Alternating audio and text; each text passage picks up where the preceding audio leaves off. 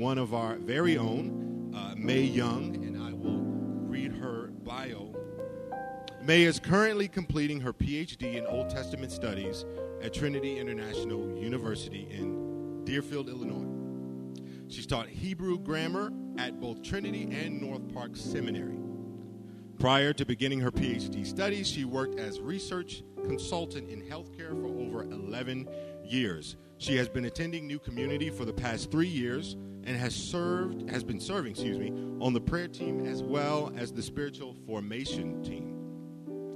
Before attending New Community, she was on the leadership team for two different churches, church, excuse me, church plants. She has two children, Andrew, uh, who will be a senior in high school, and Deborah, who will be a junior in high school. So please, uh, before she comes uh, a little later, please keep her in your prayers that she will speak as God gives to her.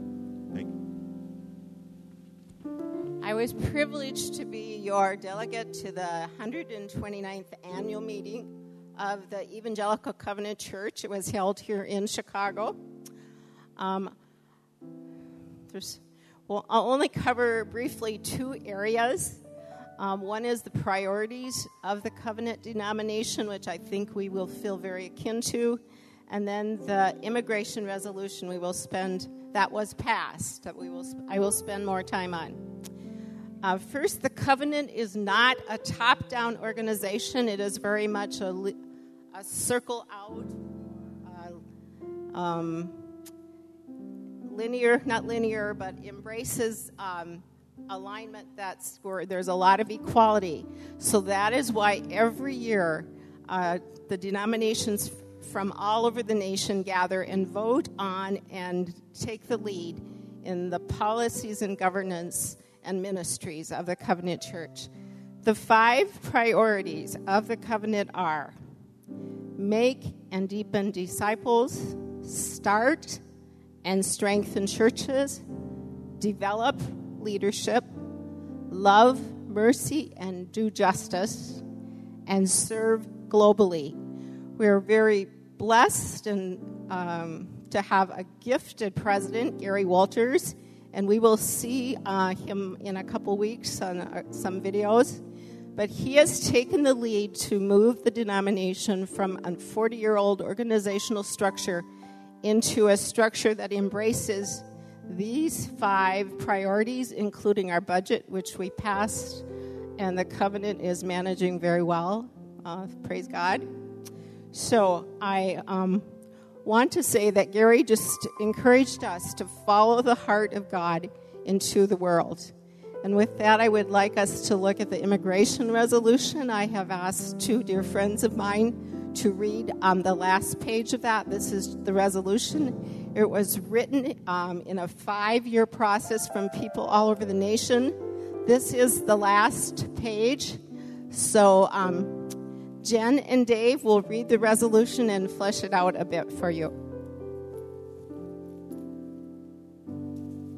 Is this one still on? Yes? Oh, yes, okay. As followers of Christ, who himself was a stranger with no place to lay his head, we are invited to advocate for the vulnerable and marginalized among us as an act of discipleship. Therefore, be it resolved that the 129th annual meeting of the Evangelical Covenant Church calls covenant churches and covenanters, which that was a word that I learned, covenanters are apparently congregants, to 1. Allow our worship and our biblical story to prepare us for healthy Christian dialogue about immigration.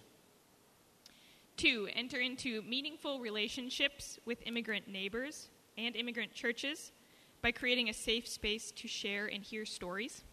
Three, pray and advocate for our sisters and brothers who are caught in and suffer from the complexities of our current immigration system, as well as our lawmakers and immigration enforcement personnel.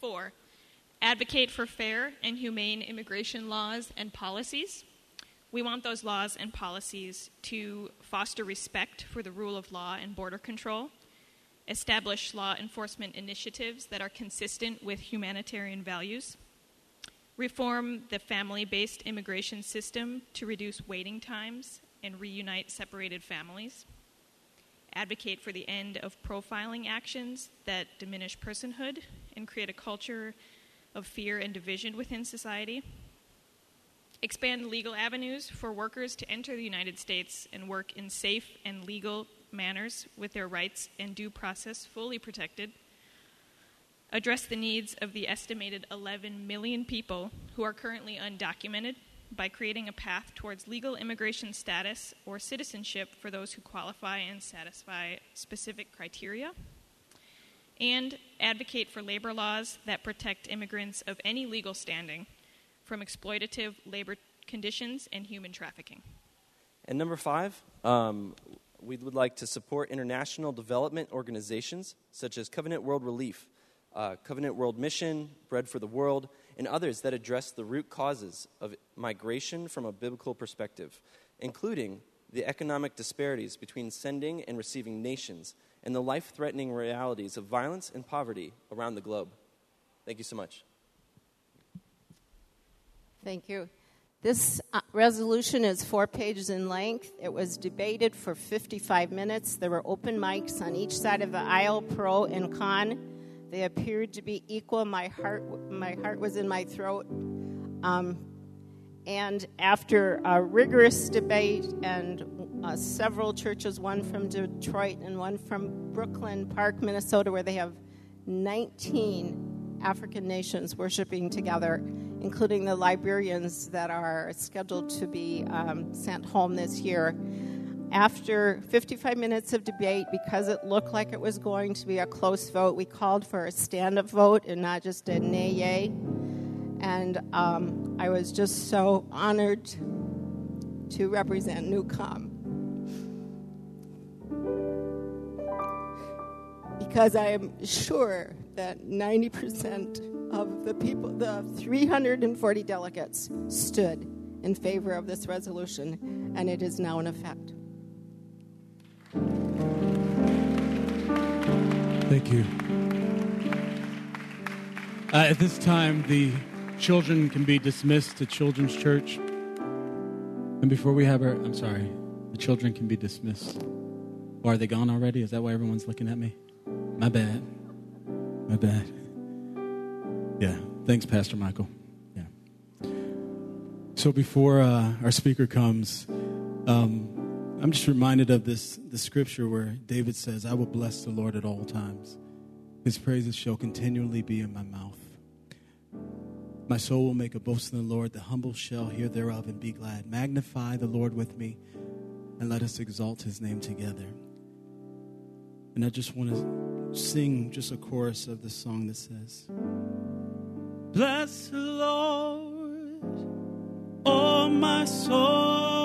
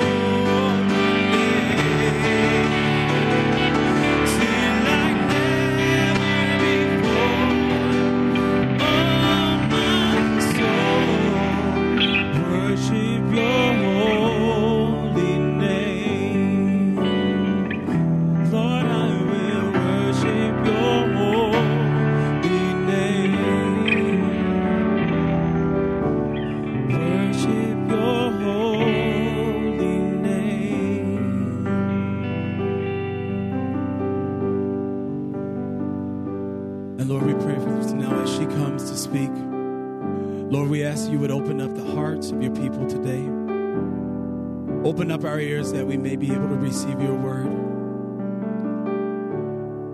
Sit, rest, dwell on our hearts this place today, Jesus. Have your way in this place. We love you and we praise you, Jesus.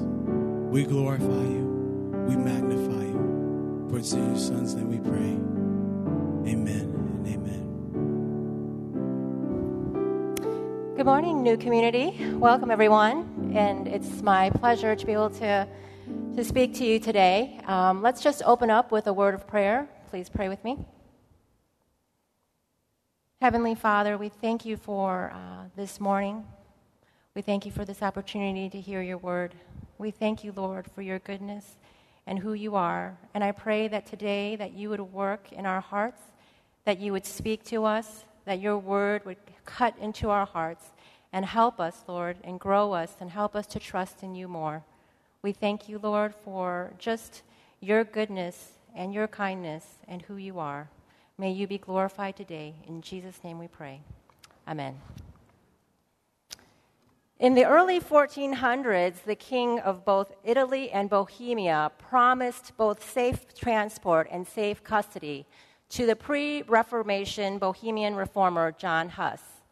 However, both of them broke their promises, leading to Huss's death in martyrdom in 1415. Has there ever been a time in your life where someone has failed to deliver or follow through on a promise? Maybe it was due to circumstances out of control, or maybe it was just due to a change of heart. If you, like me, have experienced something like this, you know that this can be very disappointing. And we live in a society with so many broken promises it's hard to believe that people are actually going to follow through what, the, what they say.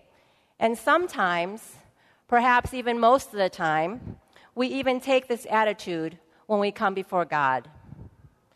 Today's passage is here to remind us that He, that is God, is able to deliver on His promises. And I will be speaking from the book of Judges, more specifically, Judges chapter 7, verses 1 to 22. So please follow along with me as I read this passage. Then Jerubbaal, that is Gideon, and all the people who were with him rose early and encamped beside the spring of Harod at the camp of Midian. And the camp of Midian was north of them by the hill of Moreh in the valley. The Lord said to Gideon, The people with you are too many for me to give the Midianites into their hand, lest Israel boast over me, saying, my own hand has saved me. Now, therefore, proclaim in the ears of the people, saying, Whoever is fearful and trembling, let him return home and hurry away from Mount Gilead. Then 22,000 of the people returned, and 10,000 remained. And the Lord said to Gideon, The people are still too many. Take them down to the water, and I will test them there for you. And anyone of whom I say to you, This one shall go with you, shall go with you. And any of whom I say to you, This one shall not go, shall not go. So he brought the people down to the water, and the Lord said to Gideon, Every one who laps the water with his tongue, as a dog laps, you shall set him by himself. Likewise, anyone who kneels down to drink, and the number of those who lapped, putting their hands to the mouth, was 300 men. But all the rest of the people knelt down to drink water. And the Lord said to Gideon, With the 300 men who lapped, I will save you and give the Midianites into your hand. And let all the others go, every man to his home. So the people took provisions in their hands and their trumpets. And he sent all the rest of Israel, every man to his tent, but retained 300 men and the camp of Midian was below him in the valley. That same night the Lord said to him, Arise, go down against the camp, for I have given it into your hand. But if you are afraid to go down, go down to the camp with Purah your servant, and you shall hear what they say. And afterward your hand shall be strengthened to go down against the camp. Then he went down with Purah his servant to the outposts of the armed men who were in the camp. And the Midianites and the Amalekites and all the people of the east lay along the valley like locusts in abundance, and their camels were without number, as the sand that is on the seashore in abundance. When Gideon came, behold, a man was telling a dream to his comrade. And he said, Behold, I had a dream, and behold, a cake of barley bread tumbled in the camp of Midian. And it came to the tent and struck it, so that it fell and turned it upside down, so that the tent lay flat. And his comrade answered, This is no other than the sword of Gideon, the son of Joash, the man of Israel. God has given into his hand Midian and all the camp. As soon as Gideon heard the telling of the dream and its interpretation, he worshiped, and he returned to the camp of Israel and said, Arise, for the Lord has given the host of Midian into your hand. And he divided the 300 men into three companies and put trumpets into the hands of all of them, and the empty jars with torches inside the jars. And he said to them, Look at me and do likewise. When I come to the outskirts of the camp, do as I do. When I blow the trumpet, I and all who are with me, then blow the trumpets also on every side of all the camp, and shout for the Lord and for Gideon. So Gideon and the hundred men who were with him came to the outskirts of the camp at the beginning of the middle watch, when they had just set the watch. And they blew the trumpets and smashed the jars that were in their hands. Then the three companies blew the trumpets and broke the jars they held it in their left hands and torches in their right hands, and the trumpets to blow. And they cried out, A sword for the Lord and for Gideon. Every man stood in his place around the camp, and all the army ran. They cried out and fled. When they blew the trumpets, the Lord set every man's sword against his comrade and against all the army. And the army fled as far as Beth Shittah towards Zererah, as far as the border of Abel Meholah by Tabbath. This is the word of the Lord. For those of you who may not be familiar with the setting of the book of Judges, this book tells us how the Israelites repeatedly failed to trust God, that is Yahweh, but worshiped other gods. As a result, God gave them into the hands of their enemies. Then, when things got really dire, the Israelites would cry out to the Lord for deliverance, and God would answer by raising a judge or a leader to bring deliverance. In today's passage, Gideon was the one that God called to deliver his people, the Israelites. You see this in Judges 6. In this earlier chapter, God calls Gideon and tells him that he is going to deliver the Israelites through his hand. You see in Judges 16, 6:14 and 6:16, it reads the following. And the Lord turned, him, turned to him, Gideon, and said, Go in this might of yours and save Israel from the hand of the Midians. Do, do not I send you? And the Lord said to him, But I will be with you, and you shall strike the Midianites as one man. Now, Gideon was a man with great potential, but he lacked a great deal of faith in the Lord. The Lord had to confirm with him several times in chapter 6 that he was, in fact, going to deliver Israel through his hand. In today's passage, it opens up on the heels of one of those confirmations that the Lord has given. It is at the, uh, the site of the spring of Harod. This is the spring of Harod is at the foot of Mount Gilboa at the eastern end of the Jezreel Valley. The hill of Moreh was about eight miles northwest of them. Now, a few years ago, I had the privilege of visiting Israel, and um, the site for today's passage was actually one of the locations that we visited. And I have some pictures here for us. So, uh, this first slide, I won't really, um, you can't see the sign, but what it says, it says the Harod, the Harod spring bubbles up from Gideon's cave at the foot of Gilboa. This was a site where, according to the Bible, Gideon's soldiers were tried and selected for the war against the Midianites. So, this is the place where they were actually. So, this is another picture. It, it goes into that, the spring. Uh, you can go to the next slide. And then this is kind of like the stream that, you know, they were supposed to be drinking from. And it's kind of dried up here because when we went there, it was like summertime, but it's, it's dried up. And um, one more.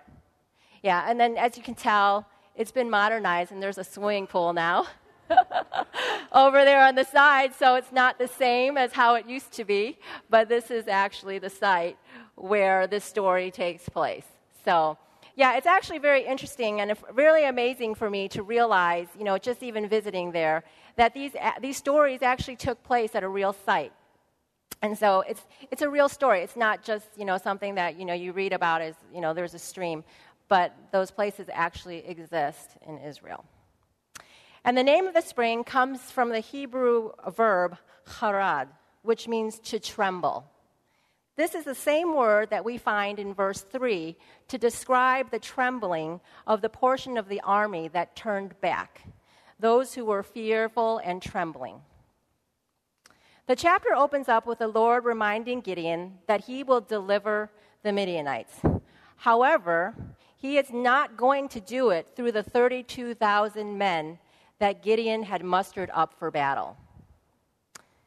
Here's where we find our first point God is able to deliver on his promises, but it will be on his own terms. Now, 32,000 may sound like a lot of people, but compared to the Midianites who numbered 135,000, which is stated in chapter 8, verse 10, the Israelite numbers were actually pretty meager in comparison. The odds were already stacked against them. However, with 32,000, from a human standpoint, they still had a fighting chance. So God tells Gideon that he wants them to cut the numbers down even more. So we see in verse 3 the first cut send, involves sending home those who were fearful and trembling, and which in the end happened to be 22,000 men who returned. This is actually in alignment with Deuteronomy 20, verse 8, which reads, And all the officers shall speak further to the people and say, Is there any man who is fearful and faint hearted? Let him go back to his house, lest he make the heart of his fellows melt like his own. However, the 10,000 remaining were still too many. So the Lord tells Gideon, in verses 4 to 6 that he wants to reduce the, tr- the troops even more. So, in the end, Gideon was left with only 300 men from 32,000. Now, God knows how much we are willing to attribute our successes to ourselves and to our meager resources. That sometimes He brings us to a point when there is nothing we can do, but to only trust in Him alone. Notice, however, that again God reiterates that He promises to deliver in verse 7. And the Lord said to Gideon, With the 300 men who lapped, I will save you and give the Midianites into your hand. God is able to deliver, but He will do it on His terms. Are we willing to submit and trust Him, even when He takes us to a place where it seems impossible, almost ridiculous. Has He brought you to a place where you can't do anything but turn to Him? Have you come to your own resources, to the end of your own strength? Now is the time to believe that He is able, even when we are not. We must trust that God will deliver but he will do it on his own terms. Brothers and sisters, God is able to deliver on his promises. We need to trust in him even when circumstances seem impossible. As we see in the text, Gideon is in a very vulnerable state. there was absolutely no room for self confidence. The army cannot claim the victory on their own merit. When the Lord delivers on his terms, he will receive all the glory. Now, I pride myself, I think, for being a hard worker and self sufficient. So there's been times in my life where I've actually had five part time jobs just to make ends meet. And this actually has been an area that God has been working on in my life. Uh, and when I first started seminary during my master's program, God brought me to a place where I did not have enough money to pay for next semester's tuition and there was nothing I could do. The amount was too great, and I had no resources. And I still remember going to the prayer room and just crying out to God and asking Him to provide because I couldn't do it. Then the next day, I, we received this check in the mail for an amount that covered my tuition. It was from friends who had received inheritance money and felt God wanted them to give us a certain amount from it. I couldn't believe it. God took me to the end of myself so that I could see Him provide. It was not something that I earned, but it was a gift from Him. And I could not take any credit. And this is a lesson that God has been continually teaching me. Are you in a place like that right now? Has God called you to do something, but in His way? Or is God challenging you to fully trust in Him and not in yourself? We must remember that God is able to deliver on His promises, but we need to submit to His ways. And that takes us to our second point from today's text. The second point is he is able to deliver on his promises even when we doubt. We see this in verse 9 to 14. God comes to Gideon and reminds him again in verse 9 that he has given the Midianites into Gideon's hand. But God also knew that Gideon was still struggling with fear and doubt. And when, give, when he gives Gideon and he gives Gideon yet another sign of assurance that he's going to deliver on his promise. Now, Gideon has already received, as I said, two separate confirmations in chapter 6. The two previous times, those were times that Gideon was the one who asks for the confirmation from God. Moreover, we see in Judges 6:36, the text says that Gideon knew what God had already promised. That's because it was told to him in Judges 6:14 to 16. And yet, he still asks for a sign.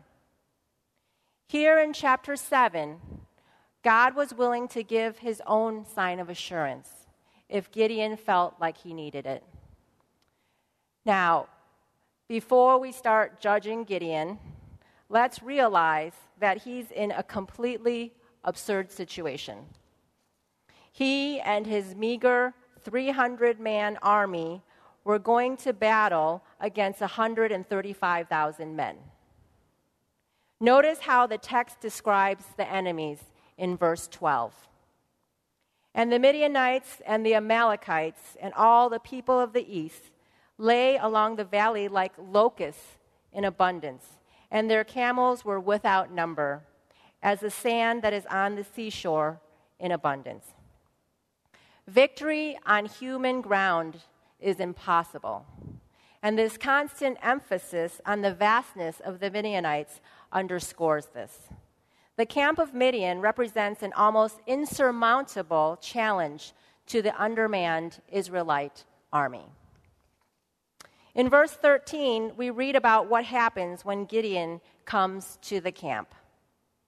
We see that when Gideon came, behold, a man was telling his dream to his comrade, and he said, Behold, I dreamed a dream, and behold, a cake of barley tumbled into the camp of Midian, and came to the tent and struck it, so that it fell and turned upside down, so the tent lay flat.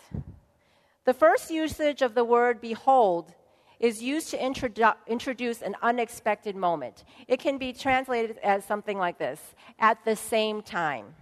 So you see, Gideon came to the camp at that same time or that same moment that the soldier was telling his comrade his dream. This is not a coincidence. Our God is a sovereign God who is not subject to chance, He is in full control. Notice, too, who God is using to assure Gideon it is the enemies. This is a reminder that God can use anyone in his plans. That's right. And when I, one day I was talking to one of my students actually before, and I asked her how she became a Christian. And she told me that she went to a fortune teller. And the fortune teller told her that she had to go to church. So she went. And then eventually became a Christian. And now she's in seminary. So God can use anyone for his purposes. So here in verse 13, we see that one Midianite has the dream and the other one interprets it. Verse 14 gives us that interpretation. And his comrade answered, There is no other, this is no other than the sword of Gideon, the, man, the son of Joash, a man of Israel. God has given into his hand Midian and all the camp. Notice the similar wording and repetition from verse 7 2, 7 7, and 714. 7 2 gives to give the Midianites into their hand. 7 7, I will save you and give the Midianites into your hand. 714 says, God has given into his hand Midian and all the camp. Gideon hears God's promise again and again, this time from the enemy's mouth. Notice, too, that the tense of the verb is past tense he has given. Even the enemy knows that they have been given into Gideon's hands. There is no real fight because they have already been given into Gideon's hand. Gideon finally believes. One scholar notes no character in the book of Judges receives more divine assurance than Gideon, and none other displays more doubt. Although we can't fault Gideon for fearing, we do know that he lacked faith. He continued to doubt God and his promises to him.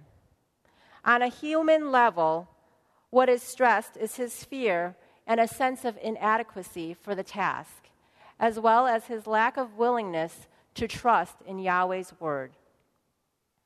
He is in constant need of reassurance and moral support. Gideon is apparently a man of great potential and perhaps natural ability, but he lacks significantly in his faith.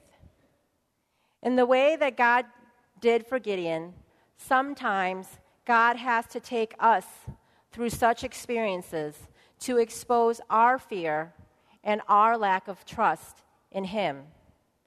In spite of Gideon's fear and lack of trust, God still uses Gideon to save Israel. Sometimes God must break down the walls that we have constructed to hide our fears and doubts of Him. He must remove the pillars of our own illusions that hold us from believing in Him. If we continue to depend on other things for our security and confidence, He must remove these to bring us to a point of true dependence on Him alone. The reduction of the troops puts Gideon in a place where his fear is exposed. God is interested in helping Gideon overcome his fear and doubt and to deal with his emotion through faith. He brought Gideon to a point where he must either trust God or reject him altogether. Please note that instead of turning away from Gideon because he doubted, God is simultaneously helping Gideon to overcome his fear and doubt, as well as saving Israel from the hand of the Midianites. Although he is not obligated to work with us, God doesn't abandon us when we doubt. Praise God for that. He is faithful even when we are faithless. 2 Timothy 2:13 reads, "If we are faithless, he remains faithful." Amen. This is the kind of God that we worship. He knows who we are, and he still works with us and through us, warts and all. Brothers and sisters, God will deliver on his promises even when we doubt. Fortunately, God does not leave us wallowing in our potential. When he brings us to trust in him and serve him, there is also worship of him. And that brings us to our third and final point. He is able to deliver on his promises, but he expects obedience. In verse 15, we find that as soon as Gideon heard the telling of the dream and its interpretation, he worshiped. And he returned to the camp of Israel and said, Arise, for the Lord has given the host of Midian into your hand. Notice again the reiteration of God's promise when he calls to the camp. This time, it is from Gideon's mouth Arise, for the Lord has given the host of Midian into your hand. This section describes the action that Gideon takes. First, we see that he worships because he knows that the victory is going to be God given. The Hebrew word for worship is chava. It means to be prostrate before, to bow down. It is the position that one takes before a higher person or someone in authority. When Gideon heard the interpretation, he finally realized that God was totally in control. Victory was in God's hands. Likewise, when we recognize that God is at work, we too must remember to worship. What this means is that we must acknowledge that He is God alone, and He alone can do what we cannot. He is God, but we can trust and submit to His plans. Next, Gideon moves into action, and he calls his troops to do the same. Notice, too, that he has a strategy. In verse 16 to 18, we read that he divides the troops into three groups. He gives them trumpets, or shofars, and empty jars with torches. Gideon tells the men to do as he does and to follow his lead. Here, we see that obedience is not just haphazard and non thinking. We must also use our God given abilities and resources to follow through in our obedience. Gideon did not just rush to the camp without any strategy, even though he knew that God had given him the victory. Likewise, when we step out in obedience, we need to use our God given abilities as well as our resources. For myself, this means that I can't just not study and expect to do well just because God has called me to this. I must do my part in the way that I am equipped. How about you? What has God called you to do? How are you going to step out in obedience? Do you need to work with greater focus? Do you need to use your money more wisely? Do you need to make more wise decisions on how you use your time? Do you need to study more diligently? Let us think through ways that we can step out in obedience. Now, incidentally, my friend has one of the trumpets that uh, is described in the text, a shofar.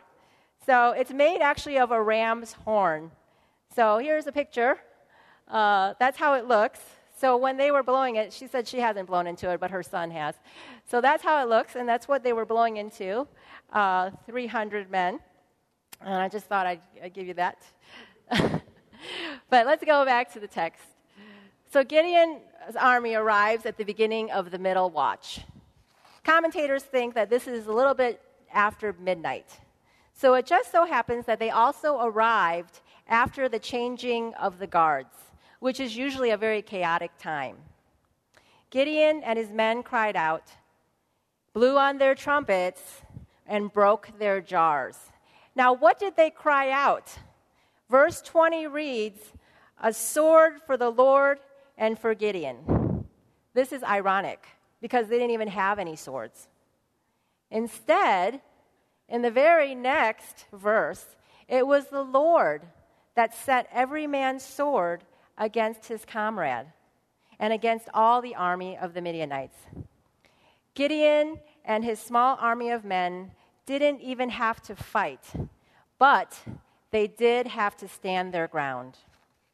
Here we see that even though God brings the victory, he still calls us to do our part. We need to step out in obedience. What has God called you to do? Are you delaying because of doubt? Put your trust in God and step out in obedience to what He has called you to do. Don't delay. Today's text is a reminder to all of us that God is able to deliver on His promises. Let us find deep encouragement from these words and move forward in faith towards obedience. Thank you.